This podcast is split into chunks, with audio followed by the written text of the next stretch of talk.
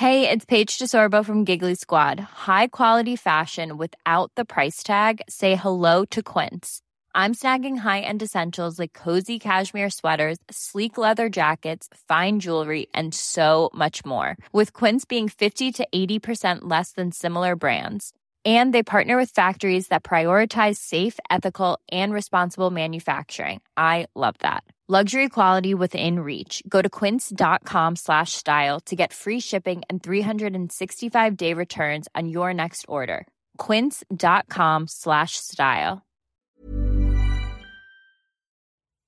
1915 سال بدی برای هر دو طرف جنگ اما بیشتر برای متفقین بود. جنگ تو جبهه غربی ماها بود هیچ تغییری نکرده بود و آلمانا برای اولین بار تو این سال دست به استفاده از سلاحهای شیمیایی زدن. روزها سراسیمه در حال عقب نشینی کردن بودن و مونتنگرو به دست اتریش مجارستان سقوط کرده بود. از طرف دیگه تهاجم متفقین به گالیپولی با یه شکست خفتبار همراه شد و باعث از دست رفتن تعداد بسیار زیادی نیروی انسانی برای انگلیسیا شده بود. اما پای دو تا کشور دیگه هم به جنگ باز شده بود. بلغارستان و ایتالیا. ایتالیایی‌ها پیمان دفاعی سهجانبه خودشون با آلمان و اتریش مجارستان رو شکسته بودن و به صف متفقین پیوستن. بلغارستان هم با وعده تسخیر بخشی از خاک سربستان وارد جنگ شد. به راحتی میشه گفت که سال 1915 با اینکه تو جبهه های غرب خبری نبود اما آتیش جنگ رو در شرق اروپا ادامه دار کرد.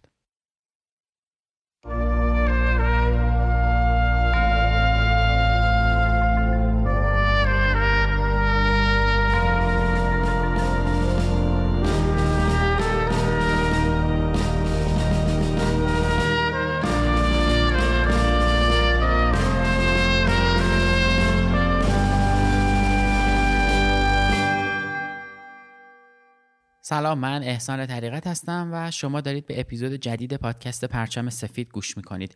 اپیزود شماره 77 و در پرونده جنگ جهانی اول.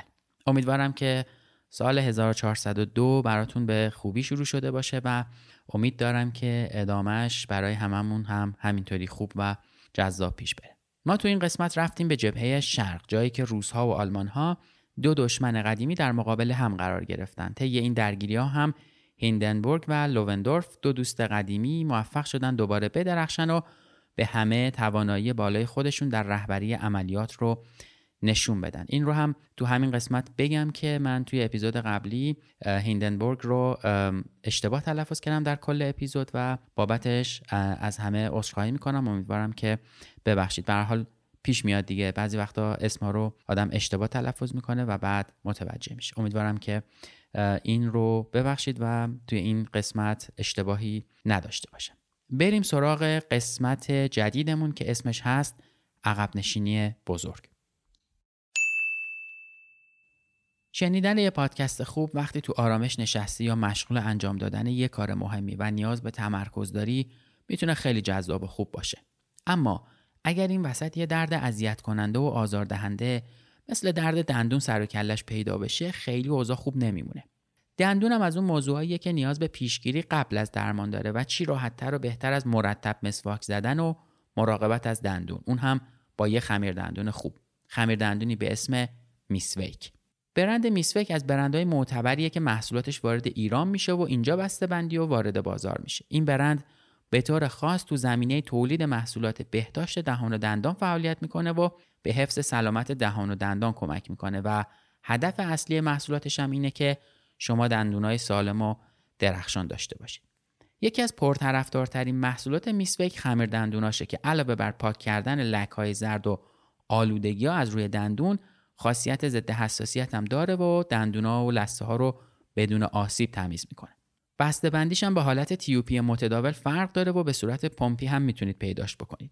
خمیردندونای پمپی میسوک به عنوان اولین خمیردندون پمپی تو جهان مشکل استفاده تا آخرین قطره از خمیردندون رو برای همیشه برطرف کرده. خلاصه قبل از اینکه دچار درد دندون بشید محصولات میسفیک و به خصوص خمیردندونش کنارتونه تا به سلامت دندوناتون بیشتر از قبل برسید. لینک اینستاگرامشون رو هم توی توضیحات گذاشتم و حتما پیشنهاد می‌کنم که یه سری بهشون بزنید.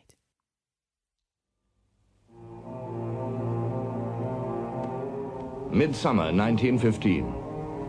The war was almost a year old, a visible thing, a landscape halfway to desolation.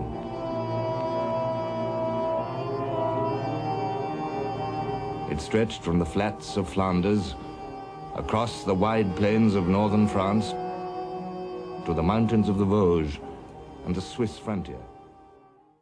بعد از تهاجم اتریشیا به روسیه و شکست اونها گالیسیا به دست روسیه اشغال شد و اتریشیا از آلمان برای بازپسگیری این منطقه درخواست کمک کردند. اما آلمانا به بحانه های مختلف این موضوع رو به تعویق مینداختند تا اینکه فرمانده اتریشیا کنراد آلمانا را تهدید کرد. اگه به اتریش نیرو ارسال نکنند به صورت جداگانه با متفقین صلح خواهد کرد.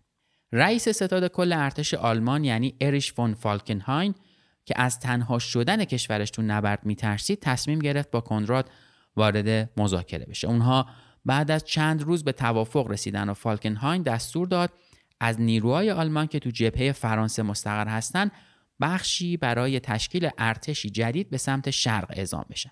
اتریشیا هم که از بابت آلمان خیالشون راحت شده بود دست به تجدید قوا زدن و ارتشای هر دو طرف که تا دندون مسلح بودن آماده حمله به شرق شدن. روز 22 آوریل جنگ شروع شد. آلمانا به سرعت ساکنای محلی مناطق جنگی رو تخلیه کردند تا جلوی جاسوسی و درز اطلاعات رو بگیرن. فالکنهاین دستور اولین حمله با گاز سمی رو صادر کرد و آلمان ها ایبره رو مورد حمله قرار دادن. این کار باعث می شد فرانسوی ها وحشت بکنن و تا مدتی در حالت دفاعی خودشون بمونن که به نفع آلمان ها بود. چند روز بعد تهاجم اولیه آلمانا در شمال شروع شد تا حواس روزها به سمت شهر ریگا پرت بشه. ولی با موفقیت آمیز بودن این عملیات فرماندهی آلمان تصمیم به ادامه اون گرفت که جلوتر می‌بینیم نتیجه این تهاجم چی میشه.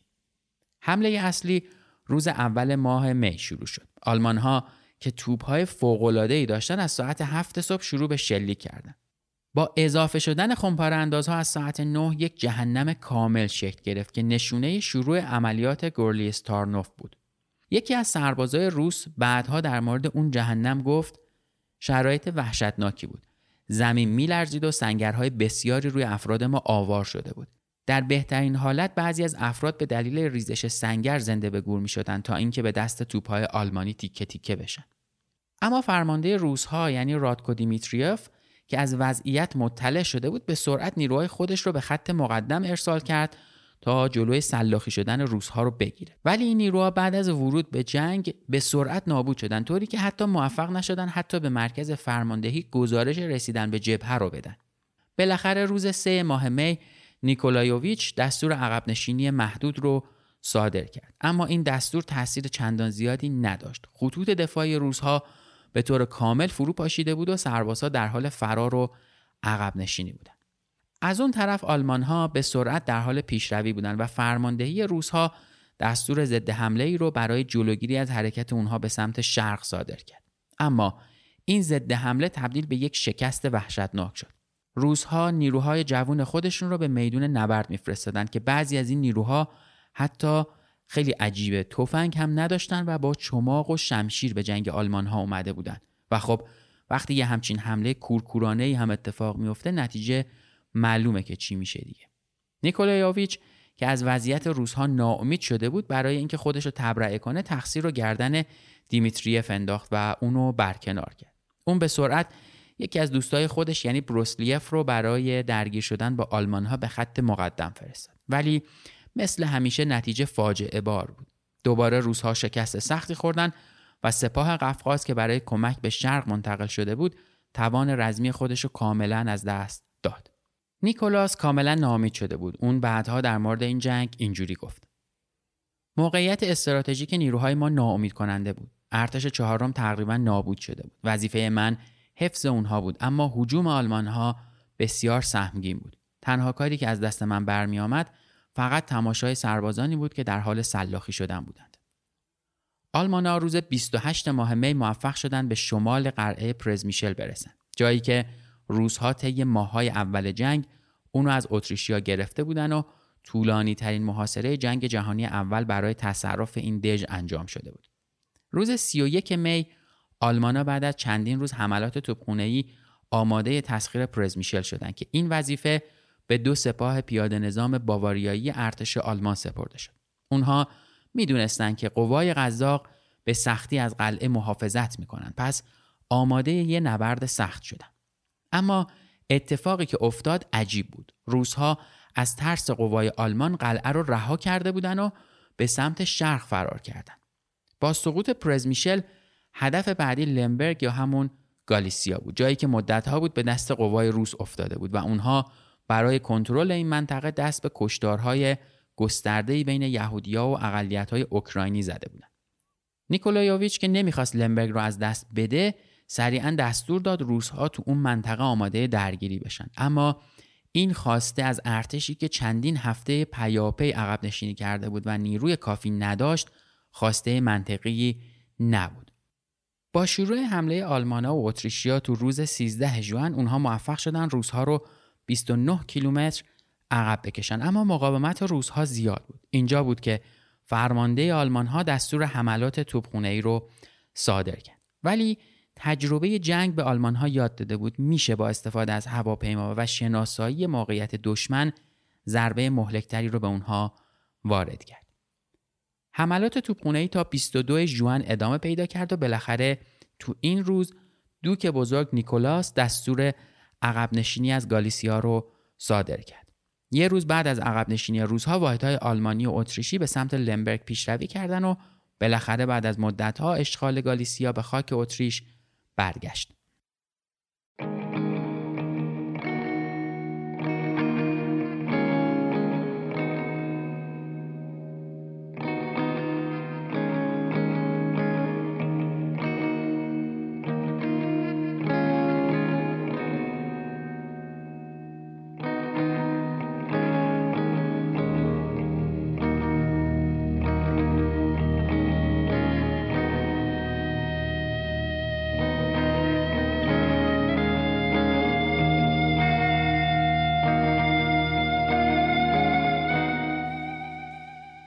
یه روز بعد از عقب نشینی روزها واحدهای آلمانی و اتریشی به سمت لمبرگ پیشروی کردند و بالاخره بعد از مدتها اشغال گالیسیا به خاک اتریش برگشت. این درگیری ها تلفات بالایی مخصوصا برای روزها داشت. روزها 170 هزار و نیروهای مرکزی 140 هزار کشته داره. میشه گفت عملیات گورلیستارنوف به یک موفقیت بزرگ برای قوای مرکزی بود. اونها موفق شدند که به روزها شکست سختی رو تحمیل کنند و همین باعث عقب نشینی بدون برنامه روزها به سمت شرق و شروع شکست های بعدی اونها شد. طی این عملیات هدف نیروهای مرکزی فقط بازپسگیری گالیسیا و منابع نفتی اونجا بود. اما نبود تجهیزات فنی، کمبود توپخونه و حتی نبود تجهیزات ابتدایی که شاید براتون عجیب و خندهدار باشه یعنی کمبود تفنگ تو ارتش روسیه باعث شد که این شکست رقم بخوره. متاسفانه ارتش روسها فقط به برتری عددی خودشون مینازیدن و نداشتن تجهیزات ابتدایی و اصرار فرماندهی روسها برای دفاع از گالیسیا باعث یک فاجعه بزرگ شد. اونها طی این عملیات ابتکار عمل در جبهه شرق رو به طور کامل به آلمان ها واگذار کردند. اما آلمان ها فقط در جبهه جنوبی مشغول جنگ نبودن. اونا می‌خواستن روسها رو در تمام جبهه ها درگیر کنند. پس حمله بعدی از پروس شروع شد جایی که آلمان ها یک سال قبل طی نبرد دریاچه های ماسوری روزها رو شکست داده و از پروس بیرون کرده بودن. اما بیایید بریم قبل از اینکه نبرد دوم ماسوری رو بررسی کنیم یه برگشت به سال 1914 بزنیم و یکم با هم نبرد اول ماسوری رو بررسی کنیم و باهاش آشنا بشیم. اولین نبرد دریاچه های ماسوری از دوم تا 16 سپتامبر 1914 طول کشیده بود. این نبرد بعد از نبرد تاننبرگ اتفاق افتاد و طی اون ارتش هشتم آلمان موفق شد ارتش دوم روسیه رو محاصره و به طور کامل نابود کنه. آلمانیا طی این نبرد با استفاده از فاصله ایجاد شده بین دو ارتش روسها موفق شدند بعد از نابودی روسها در تاننبرگ به ارتش اول که فرمانده اون پل فون رننکمپ بود حمله بکنن و بعد از سه روز باقی مونده ارتش اول رو هم محاصره کردن. رننکمپ که می‌دونست نمی‌تونه به ارتش آلمان پیروز بشه با بخشی از نیروهای خودش عقب نشینی کرد اما تعداد زیادی از روسها در محاصره آلمانا گرفتار شدن و تلفات این نبرد برای اونها وحشتناک بود. حالا برگردیم به سال 1915 و نبرد دوم دریاچه های ماسوری رو بشنویم. Hey, it's Ryan Reynolds and I'm here with Keith, co-star of my upcoming film If, only in theaters May 17th. Do you want to tell people the big news?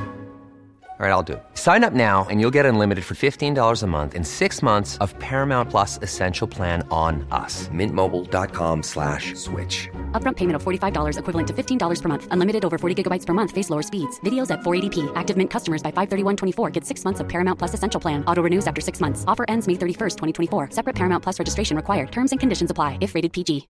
Millions of people have lost weight with personalized plans from Noom. Like Evan, who can't stand salads and still lost 50 pounds. Salads generally for most people are the easy button, right? For me, that wasn't an option. I never really was a salad guy. That's just not who I am. But Noom worked for me. Get your personalized plan today at Noom.com. Real Noom user compensated to provide their story. In four weeks, the typical Noom user can expect to lose one to two pounds per week. Individual results may vary.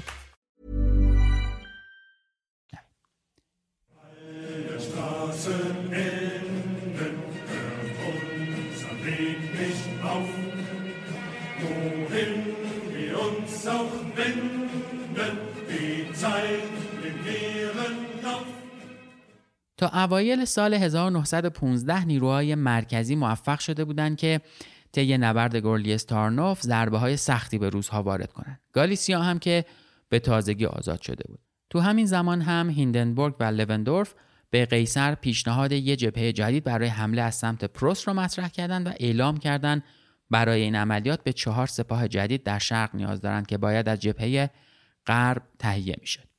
تو مرحله اول فالکنهاین با این موضوع مخالفت می‌کنه. فالکنهاین فیلد مارشال آلمانی و رئیس ستاد کل ارتش امپراتوری آلمان در دو سال نخست جنگ جهانی اول بود. اون اعتقاد داشت که جبهه جدید فقط تلفات اونها رو افزایش میده و اگر این نیروها در غرب بمونن در صورت حمله ناگهانی فرانسه و انگلیس به اونها نیاز میشه و می‌تونن کمک کنن. هیندنبورگ و لوندورف با این استدلال که امکانش از طی این نبردها روسیه رو وادار به پذیرش صلح کنند یا حداقل قدرت اونها رو تا مدتی تضعیف کنند قیصر رو قانع کردند و برخلاف نظر فالکنهاین چهار سپاه به شرق منتقل شد با منتقل شدن نیروها ارتش نهم آلمان حمله خودش رو به سیلیسیا در لهستان آغاز می‌کنه اونها با استفاده از گاز اشکاور تو مراحل اولیه جنگ روزها رو که حسابی گیج شده بودن تارومار کردن و در عرض سه روز چهل هزار نفر تلفات به روزها وارد کردند. سمت شمال ولی پیشروی ها کمتر بود و نیروهای آلمان که در انتظار فرصت مناسب برای حمله بودند بالاخره روز هفت فوریه با وجود بارش برف پیشروی خودشون رو شروع کردند. اونها به راحتی از سنگرهای بدون سیم خاردار روسها عبور کردند و با شکستن خط دفاعی اونها موفق شدن در عرض یک هفته 120 کیلومتر در خاک روسها پیشروی کنند و تلفات سختی رو بهشون وارد کردن. فرماندهی روزها که وضعیت رو اینطوری وخیم می‌دید دستور داد نیروهاشون به سرعت به دژ کووانو و اولیانو عقب نشینی کنند تا خط دفاعی جدیدی اونجا تأسیس بشه. ولی بخت با روزها یار بود و پیشروی آلمان ها به خاطر بارش برف و سخت شدن رسیدن تدارکات کند شده بود. با این حال روزها از فرصت استفاده نکردند و آلمان ها بعد از رسیدن تدارکات به سرعت سپاه سیبری رو دور زدن و اونها رو در خطر محاصره شدن قرار دادن و با تکمیل شدن محاصره آلمان ها دست به پیشروی زدن تا به طور کامل سپاه بیستم روسیه نابود شد. روسها ولی نمی‌خواستند به همین راحتی تسلیم بشن. اونها شروع به عقب نشینی کردن و طی عقب نشینی به دستور فرمانده خودشون تمام مسلسل ها و توپ هاشون رو توی باطلا غرق کردند تا هم سرعت بالایی داشته باشن و هم از قنیمت گرفته شدن این ادوات به دست آلمان ها جلوگیری بکنند. ولی سرنوشت سپاه بیستم مثل بقیه نشد. بعد از درگیری های وحشتناک با نیروهای آلمانی و فرار از دست توپ های آلمان ها اونها موفق شدن فقط یه تیپ رو از محاصره خارج کنند و باقی نیروها تو محاصره آلمان ها گرفتار شدند و بعد از چند درگیری همشون کشته یا اسیر شده بودند. آلمان ها ولی نمی‌خواستن روزها رو از دست بدن و اجازه بدن که اونها فرار کنن یا حداقل نمی‌خواستن اجازه فرار به این راحتی رو به اونها بدن. فرمانده لشکر ذخیره یعنی اوتوفون لافشین به سرعت با نیروهای خودش به سمت منطقه استودزیانکی رسید و دوباره واحدهای روس رو که داشتن به سرعت فرار می‌کردن محاصره کرد. هرچند آلمانا بقایای سپاه بیستم رو به طور کامل نابود کردند اما مقاومت روزها جانانه بود و تلفات سختی به آلمانها تحمیل شد اما سمت جنوب داستان خیلی فرق می‌کرد تفنگدارای سیبری موفق شدن با تخریب پلها عقب نشینی کنند ولی بعدها طی نامه‌ای که از طرف فرمانده اونها یعنی الکساندر گرنگروس به فرماندهی کل ارتش فرستاده شد فاجعه اصلی مشخص شد روسها تمام تجهیزات خودشون شامل توپخونه، خمپاره انداز و مسلسل ها رو اون طرف رود رها کرده بوده. این عقب نشینی روزها فقط کمی از شدت تلفات برای اونها کم کرد و پیشروی های ارتش آلمان ادامه داشت. از طرف دیگه ژنرال روسی یعنی بوگانوف تصمیم گرفت با آخرین باقی مونده ی نیروهای خودش در شمال به خط محاصره آلمان ها حمله کنه تا شاید نیروهای خودش رو بتونه از محاصره نجات بده. با شروع این حمله آلمانا که قافلگیر شده بودند دچار تلفات سنگینی شدند و فرمانده اونها یعنی سرهنگ کیفیشر به شدت مجروح شد اما با نزدیکتر شدن روزها به خطوط اصلی محاصره آلمانیا توپخونه اونها شروع به فعالیت کرد و جهنم اصلی برای نیروهای روسی تازه شروع شد روزها به شدت تلفات دیدن و حمله لشکر ذخیره آلمان کار رو واسه اونها تمام کرد فردای اون روز تمام سربازهای روس و فرمانده های اونها تسلیم شدند و پایان عملیات هم اعلام شد. در مجموع طی این عملیات روسها 153 هزار کشته و اسیر تلفات دادند و آلمان ها 31 هزار نفر. این نبرد باعث شد آلمان ها ابتکار عمل را در جبهه پروس به دست بگیرند و برای تهاجم های بعدی به سمت روس ها آماده بشن. بعدها سرلشکر روسی یعنی یوری دانیلوف در مورد این نبرد اینجوری گفت. حمله ارتش های آلمان قطعا موفقیت بزرگی برای دشمنان ما بود. آنها توانستند باقی مانده نیروهای ما در پروس را برای همیشه بیرون کرده و ضربه سختی به حیثیت ارتش روسیه وارد سازند.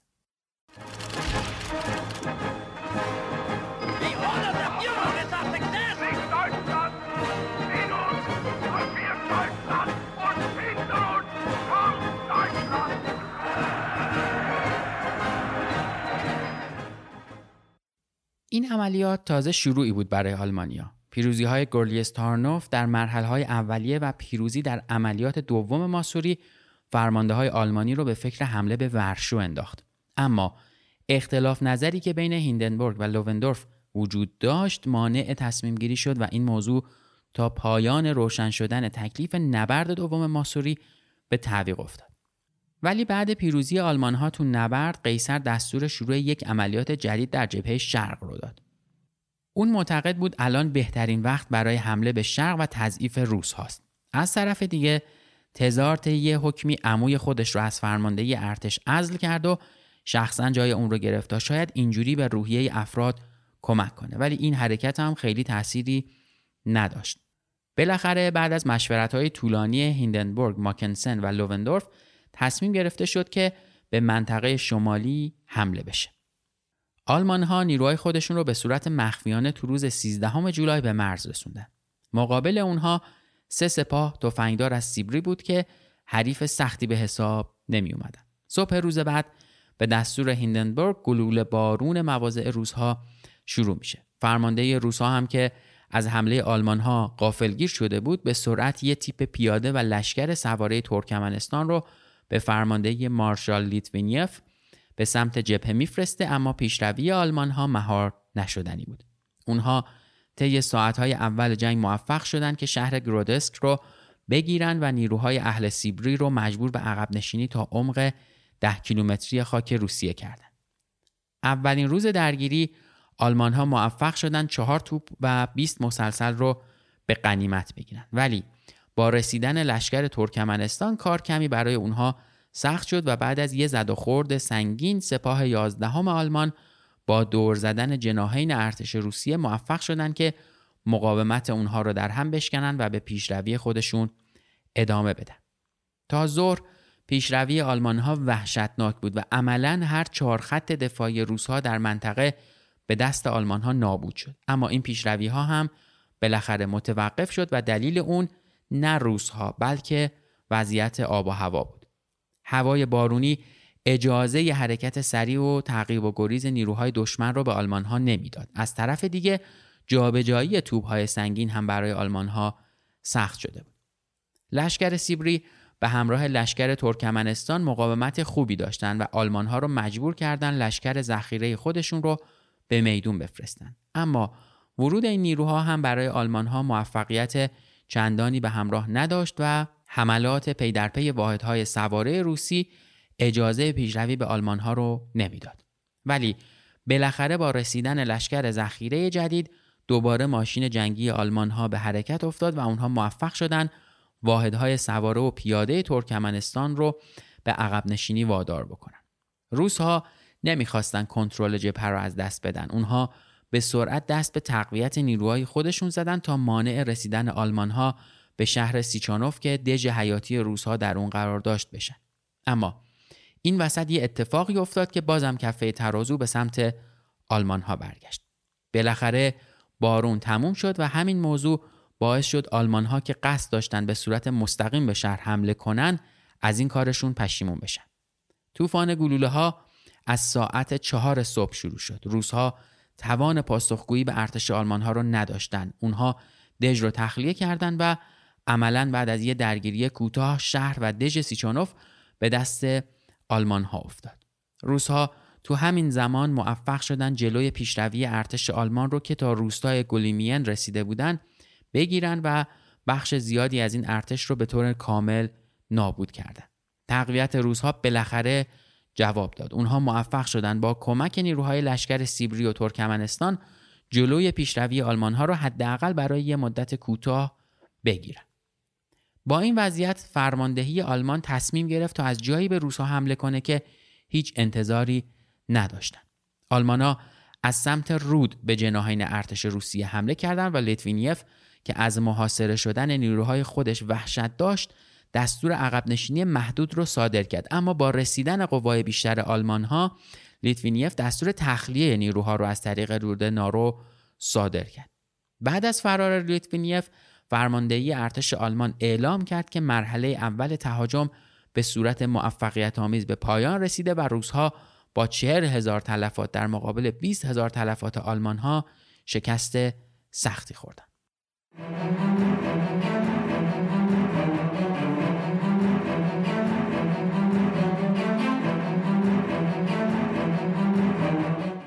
اما هدف بعدی آلمان ها عبور از نارو بود.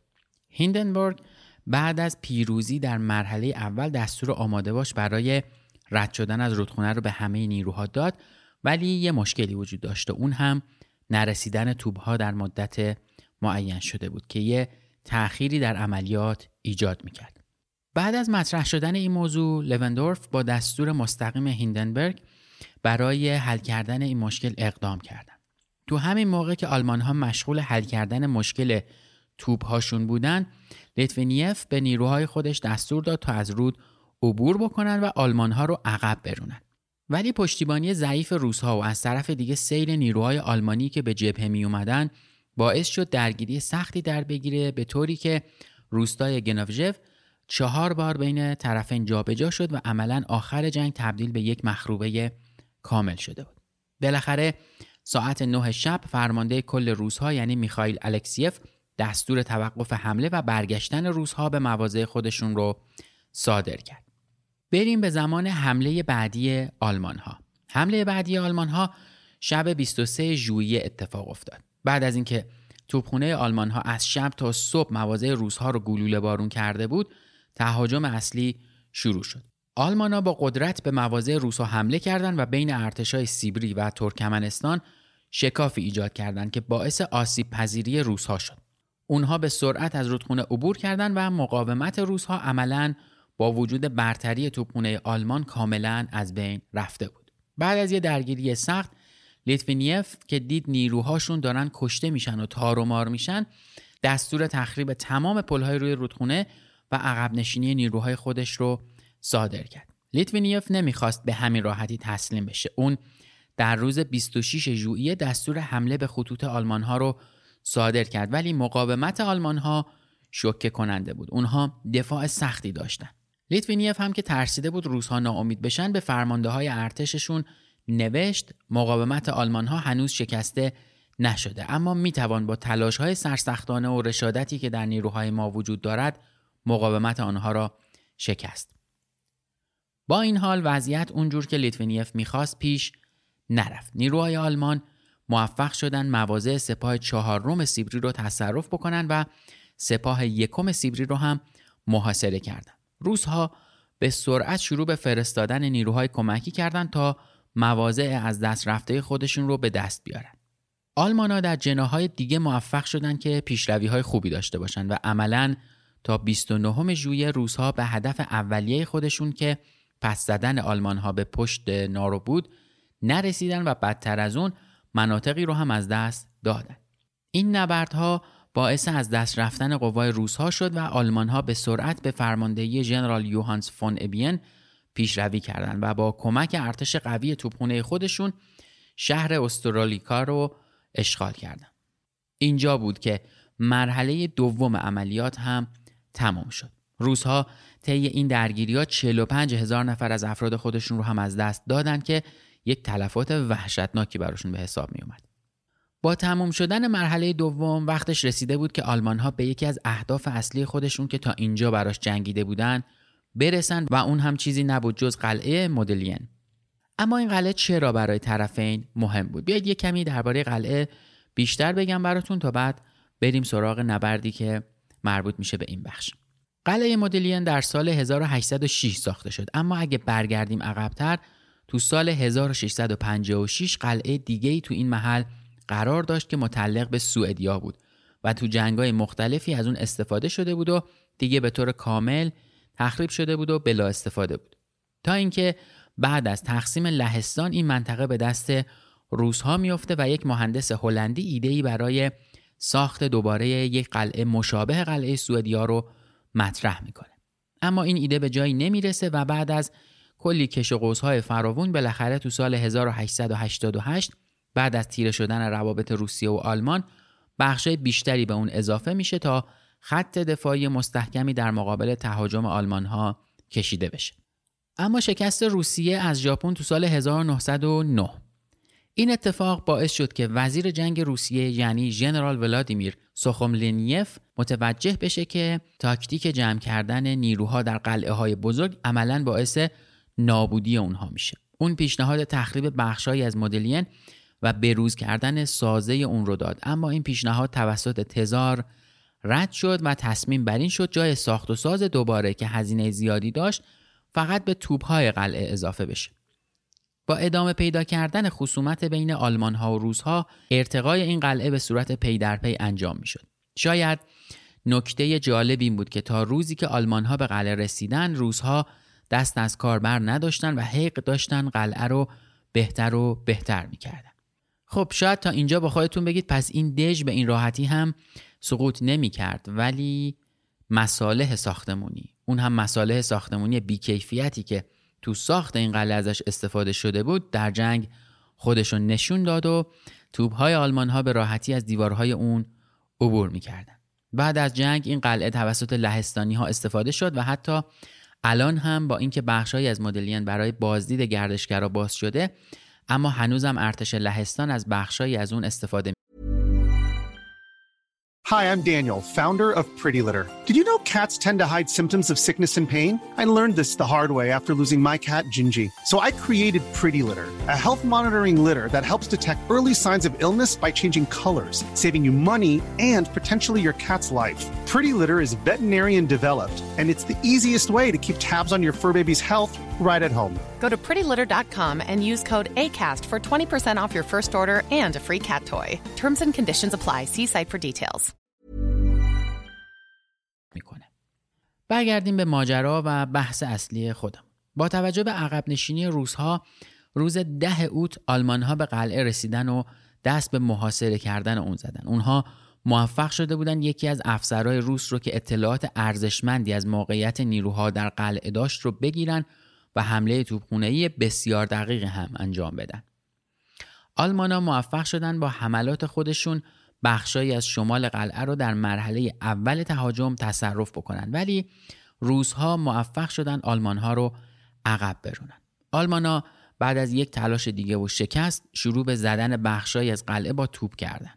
فرمانده روزها که دید مقاومت بیفایده است دستور داد استحکامات قلعه رو در اون بخش منفجر کنند و سریعا نیروها عقب بکشند. اما کمبود مواد منفجره و پیشروی سریع آلمان ها به روزها این اجازه را نداد و اون بخش به صورت کاملا سالم به دست آلمانیا افتاد. با رخنه ایجاد شده آلمانیا موفق شدن بخش های داخلی قلعه رو با توپ مورد حمله قرار بدن و فرمانده های روس که از اسارت وحشت داشتن از طریق فرودگاه قلعه که دائما زیر آتیش آلمان ها قرار داشت فرار کردند. اینجا بود که اکثر سربازهای روس فهمیدن کار دیگه تمومه. همون روز پیشروی آلمان ها ادامه پیدا کرد و خبر رسید اونها موفق شدن خط دفاعی دوم رو هم بشکنن. روز 19 اوت برای روزها وحشتناکترین روز بود. توبهای آلمان ها به صورت بی امان مشغول شلیک بودن و سقوط بخش های بیرونی قلعه عملا باعث شده بود آلمانیا تمام قلعه رو زیر آتیش خودشون بگیرن و سربازای اونها به راحتی به داخل قلعه پیشروی کنند.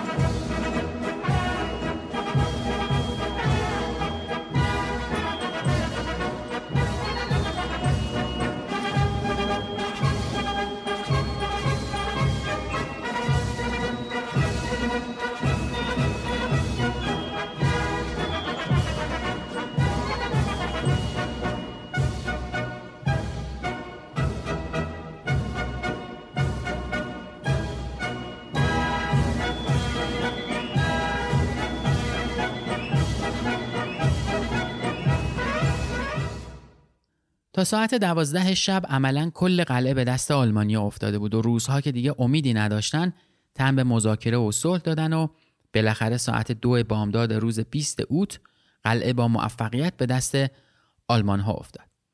این عملیات برای آلمان ها کاملا موفقیت آمیز بود. اونها در ازای از دست دادن چند صد سرباز 90 هزار سرباز روس رو کشته یا اسیر کردند و تعداد 1640 توپ و 103 مسلسل رو هم به قنیمت گرفتن ولی بزرگترین موفقیت این عملیات تسخیر دژ مستحکم روزها یعنی مدلین بود جایی که اصلی ترین خط دفاعی در مقابل آلمان ها به شمار می رفت و سقوط اون درهای روسیه رو برای آلمان ها باز می کرد. بعد از این پیروزی فرماندهان آلمان تصمیم به تعقیب نیروهای روس گرفتند. اونها موفق شدن طی حملات اولیه خودشون سپاه سیبری رو مورد حمله قرار بدن و بعد از چندین درگیری طولانی بالاخره روزها از ورشو خارج شدن و کنترل این شهر بعد از سالها از دست روزها خارج شد. اونها تمام پلها و خطوط راه آهن رو منفجر کردند ولی این چیزی از پیروزی آلمان ها کم نکرد. صبح روز بعد آلمانیا وارد پایتخت پادشاهی لهستان شدند شهری که از اول جنگ آلمان ها قصد تصرف اون رو داشتن و بالاخره هم موفق شدند عقب نشینی ها پایانی نداشت. روزها مشغول عقب نشینی بودند و از طرف دیگه آلمانی ها به دستور لوندورف در حال دنبال کردن اونها بودند. لوندورف اعتقاد داشت با این حرکت نیروهای روس فرصت تجدید قوا رو پیدا نمی‌کنن و با توجه به روحیه سربازای آلمانی هیچ چیزی صد راه اونها نمیشه. این حرکت لوندورف مؤثر هم واقع شد. آلمانا بعد از چند درگیری موفق شدند که به نزدیکی بیالیوستوک و برسلیتوفسک برسن بالاخره فرماندهی آلمان با اعلام این موضوع که محاصره نیروهای روس به طور کامل موفقیت آمیز نبوده اما عملیات به اهداف خودش رسیده پایان تهاجم رو اعلام کردند. آلمان و روسها طی این درگیری ها دچار تلفات سختی شدند که بیشتر برای طرف روس بود. اونها 435 هزار تلفات در مقابل 104 هزار تلفات آلمانی ها داشتند. بریم یه کمی به سمت ماجرا در جای دیگه وقتی نیروهای آلمانی تو جنوب مشغول حمله به نارو و ورشو بودن فرماندهی آلمان تصمیم می‌گیره که برای کم کردن فشار از روی ارتشای خودشون به ریگا حمله بکنه. این عملیات با اصرار هیندنبورگ و لووندورف انجام شد و فالکنهاین به شدت با اون مخالف بود. اون اعتقاد داشت نباید نیروهای آلمان رو به غرب منحرف کرد و همونجور که توی اپیزود نبرد تاننبرگ هم گفتم جبهه غربی برای اکثر فرمانده های آلمانی مهمتر بود. بیشتر اونها اعتقاد داشتن اگه با یه حرکت فرانسه رو از جنگ خارج کنن می‌تونن با تمام قدرت به سمت روس ها حمله کنن. این تفکر شاید از طرح معروف اشلیفن میومد که اول جنگ آلمان ها قصد داشتن اون رو اجرا کنن. ولی برخلاف کل ستاد فرماندهی آلمان هیندنبورگ و لوندورف همچین فکری نداشتن. اونها معتقد بودن اگه بشه با یه حرکت قوی و خورد کننده روسیه رو از جبهه جنگ خارج کرد 34 درصد از توان نظامی اونها که در شرق بود هم آزاد میشه مرحله اول عملیات روز 14 ژوئیه شروع شد. آلمان ها ساعت 8 صبح با گلوله بارون روزها دست به پیشروی زدن و بدون اینکه مقاومت جدی از طرف روزها اتفاق بیفته اونها موفق شدن تا ساعت 11 صبح بعد از انداختن پالهای خودشون به آب از رود عبور کنند و نیروهای روسی رو به عقب برونن. در همین حین فرمانده نیروهای روسی یعنی ویاچسلاو فون پلهوه تصمیم می‌گیره که با جمع کردن واحدهای پراکنده روسی دست به یک ضد حمله بزنه ولی جمع آوری نیروها طول می‌کشه و قبل از اینکه پلهوه دستور لغو شدن عملیات رو صادر کنه یک لشکر سواره و پیاده به سمت آلمان ها پیشروی می‌کنه اونها که بدون هیچ پشتیبانی به سمت آلمان ها رفته بودن محاصره و تعداد زیادشون اسیر میشن پیشروی آلمان ها ولی ادامه پیدا می‌کنه اونها موفق شدن طی دو روز 60 کیلومتر در خاک روسیه پیشروی کنند. پلهوه که ترسیده بود به طور کامل ضد حمله رو رها کرد و به نیروهای خودشون دستور داد خطوط دفاعی جدیدی تشکیل بدن. از طرف دیگه کورت فون مورگن یکی از بهترین فرمانده های آلمان که طی نبرد تاننبرگ نقش مهمی ایفا کرده بود به نیروهای خودش دستور آماده باش میده. روز 17 ژوئیه توپهای آلمانی شروع به آتش کردن می‌کنن و پیشروی آلمان ها شروع میشه. ولی روزها موفق میشن آلمان ها رو عقب برونن و آلمان ها برای متوقف کردن پیشروی ناگهانی روزها با توپ های سنگین خودشون شروع به زدن اونها می‌کنن این حرکت مفید واقع میشه و باعث میشه که روزها برای نجات جونشون عقب نشینی کنن و آلمان ها که برای تعقیب اونها حرکت کرده بودن به جنگل می‌رسن. فرمانده آلمانیا که فکر می‌کرد روزها توان کافی برای جنگیدن ندارن نیروهای خودش رو در جنگ پخش می‌کنه. از طرف دیگه با رسیدن نیروهای کمکی به روزها وضعیت برای آلمان ها بدتر میشه. روزها موفق میشن اونها رو وادار به عقب نشینی کنن و آلمانی که تو فشار بود بازم ولی با استفاده از توپخونه حرکت روزها رو کند می‌کنه و این حرکت کمک بزرگی به اونها میشه با کند شدن حرکت روزها قوای کمکی به آلمان ها می‌رسه و اونها موفق میشن موقعیت خودشون رو حفظ کنن در تمام این مدت پلهوه دستور به جمعآوری نیروهای خودش برای ضد حمله به آلمان ها رو داده.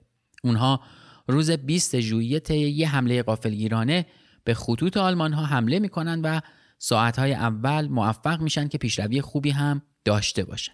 اما جناح چپ اونها توسط آلمانی ها مورد حمله قرار می‌گیره و پلوه که می‌خواسته هر طور شده آلمان ها رو عقب برونه به این موضوع توجهی نمی‌کنه. آلمان ها هم که دیدن روزها هیچ حرکتی انجام ندادن به پیشروی خودشون ادامه میدن و عملیات پلهوه به طور کامل شکست می‌خوره.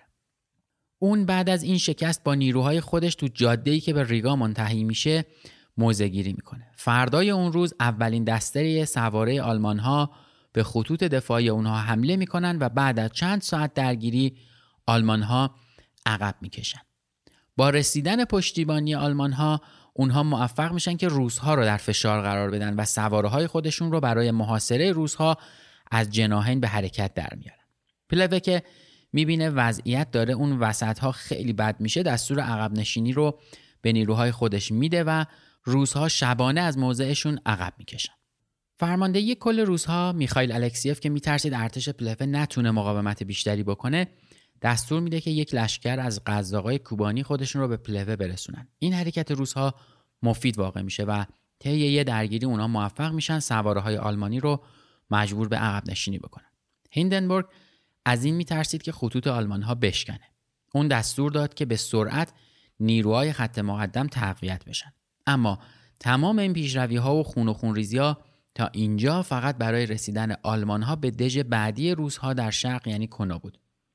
حمله به این دژ برای آلمان ها راحت نبود. اونها باید در کنار این حمله به یک نقطه دیگه هم حمله می‌کردند که همین باعث تقسیم نیرو و تضعیف شدن اونها می‌شد.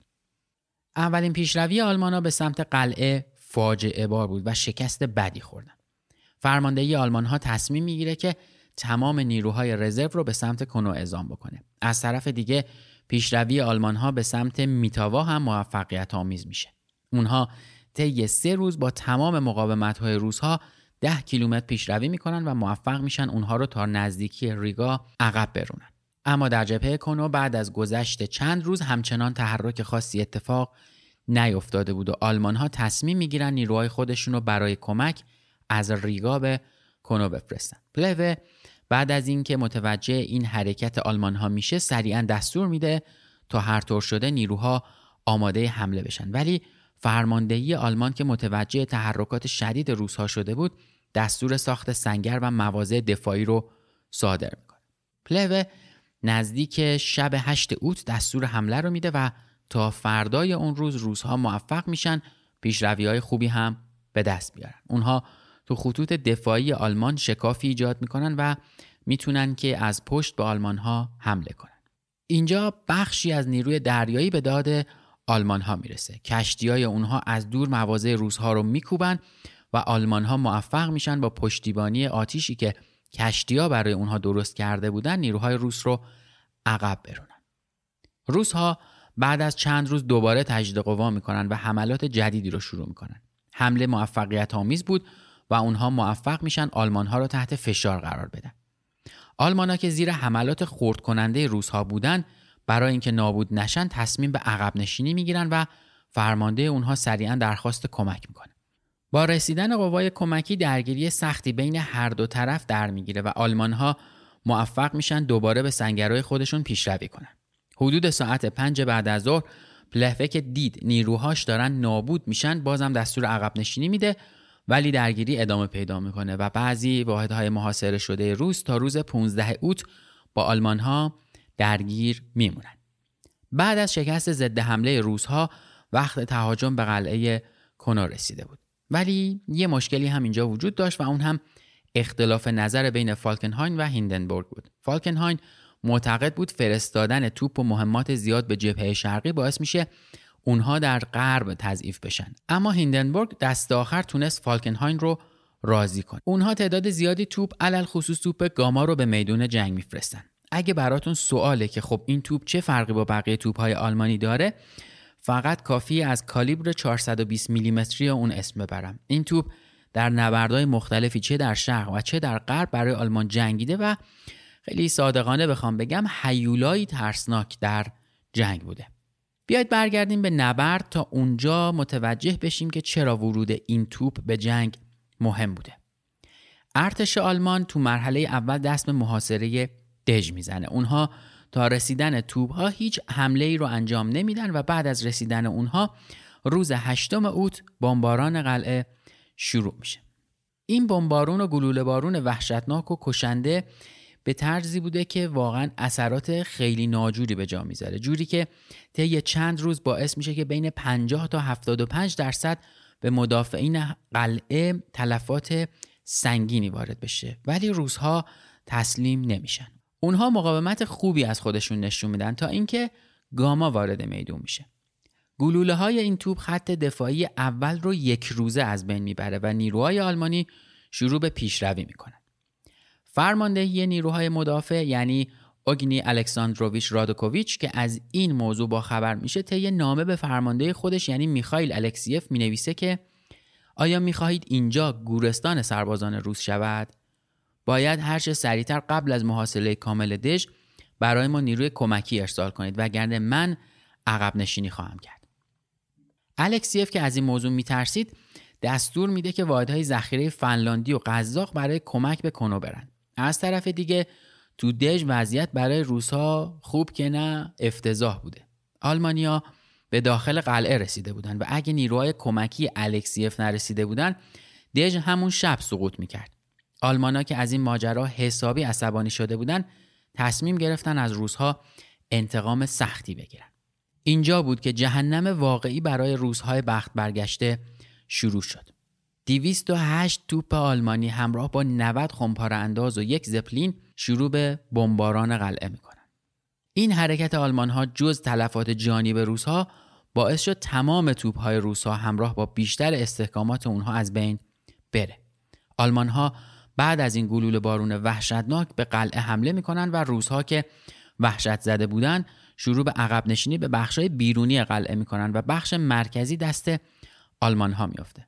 رادکوویچ که حسابی ترسیده بود و نمی‌دونست چیکار کنه سریعا نامه‌ای به الکسیف می‌نویسه و اعلام می‌کنه اون و نیروهاش چه با اجازه چه بدون اجازه عقب نشینی خواهند کرد. اون بعد از ارسال نامه دستور عقب نشینی رو بلافاصله صادر می‌کنه. روس ها که دیگه رمقی برای جنگیدن نداشتن به سرعت از میدون فرار می‌کنن و آلمان ها روز 18 اوت بعد از خروج آخرین واحدهای روسی وارد قلعه میشن.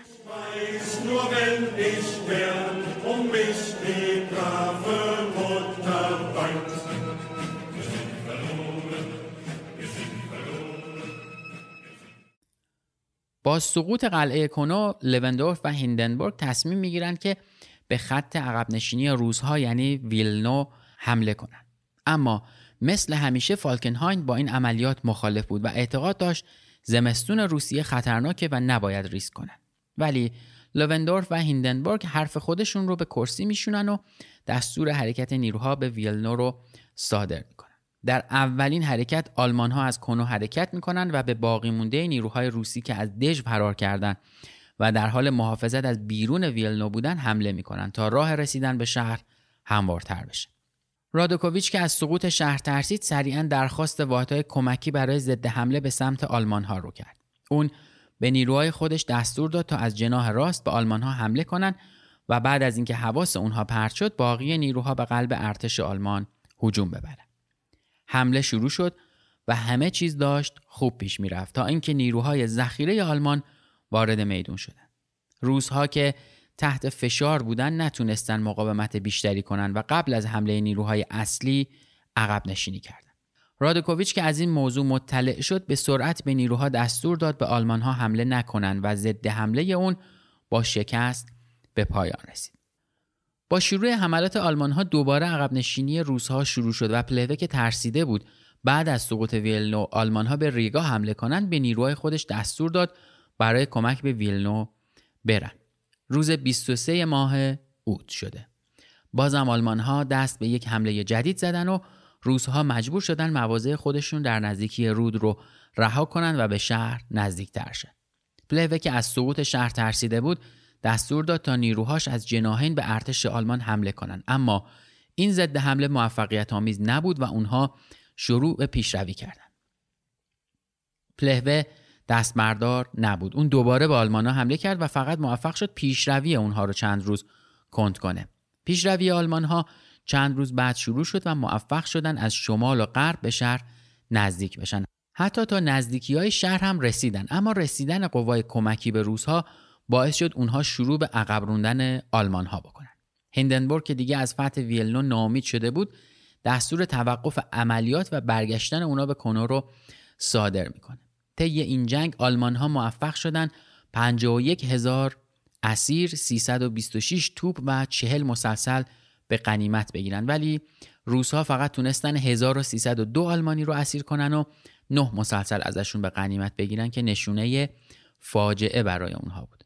تلفات این نبردها برای هر دو طرف جبهه مخصوصا روس ها زیاد بود. اونها در مجموع 157 هزار نفر تلفات دادن و آلمان ها 38 هزار نفر. یکی از نتایجی که میشه از این نبردا گرفت اهمیت توپخونه در طرف آلمان بوده. اونها با داشتن تعداد زیادی توپ و خمپاره انداز موفق شدن پیشروی های خوبی داشته باشن و هر جایی که مجبور به عقب نشینی شدن با آتش توپخونهشون پیشروی روزها رو کند می‌کردن. البته اینم بگم که این طرز تفکر که روزها توپ نداشتن اشتباهه. اونا هم توپ داشتن ولی مشکل اصلی نداشتن مهمات و قدیمی بودن اکثر توپ ها بود. کمبود مهمات و تجهیزات باعث شد ارتش بزرگ روسیه شکستهای خفتباری بخوره. به راحتی میشه گفتش که اگر ارتشی به ابعاد روسیه تسلیحات و مهمات کافی می داشت می‌تونست بزرگترین خطر برای آلمان ها باشه. حتی بزرگتر از ارتش های فرانسه و انگلیس. اما خب ضعف حکومت روس ها باعث شد که اونها در جنگ شکست بخورن. نکته دیگه هم که بهش اشاره کردم اهمیت جبهه غرب برای آلمان ها بود. همونطور که دیدید فالکنهاین با خیلی از عملیات های آلمانی ها در شرق مخالف بود و اعتقاد داشت که وجود این نیروها در جبهه غرب برای شکست فرانسه و انگلیس ضروریه. اما تفکرات هیندنبورگ و لوندورف با اون متفاوت بود. برداشت و استنباط شخصی من در مورد مخالفت های فالکینهاین این فکر رو به نظرم میاره که شاید طرح اشلیفن باعث این نوع تفکر آلمان ها بود. اونها همیشه فرانسوی ها رو دشمن اصلی خودشون می‌دونستن و معتقد بودن روسیه حریف چندان قوی براشون نیست. شاید این نوع تفکر برای اونها درست باشه. اما لوندورف و هیندنبورگ معتقد بودن در صورتی که بشه روسیه رو با یک حمله سریع از دور خارج کرد 34 درصد از قوای اونها در شرق آزاد میشه و بودن این نیروها تو جبهه فرانسه می‌تونه تاثیر مثبتی در روند جنگ داشته باشه. خب دوستان چیزی که شنیدید قسمت دهم ما از پرونده جنگ جهانی اول بود. ما طی این قسمت به جنگ های روسیه و آلمان در سال 1915 پرداختیم. سالی که شاید در جبهه غرب تغییر گسترده‌ای به وجود نیومد ولی برای آلمان ها در شرق پر از موفقیت بود. اونها تونستن پیشروی های عظیمی در خاک روسیه داشته باشند و ارتش روسیه رو مجبور به عقب نشینی بزرگ کردن. از نظر خیلی از محقق ها شکست روسیه از همین سال شروع شد. شکست های پی در پی ارتش روسیه باعث کاهش محبوبیت تزار بین مردم و سربازها شد و همین موضوع منجر به انقلاب 1917 شد که بعدا به طور مفصل دربارهش صحبت خواهم کرد. این قسمت رو با کمک حسام موسوی من احسان طریقت براتون آماده کردم و امیدوارم که از شنیدنش لذت برده باشید. پرچم سفید پادکستی درباره یکی از سیاهترین اتفاقهایی که در تاریخ بشر رخ داده و میلیون ها نفر کشته زخمی و آواره به جا گذاشته. موضوعی به نام جنگ.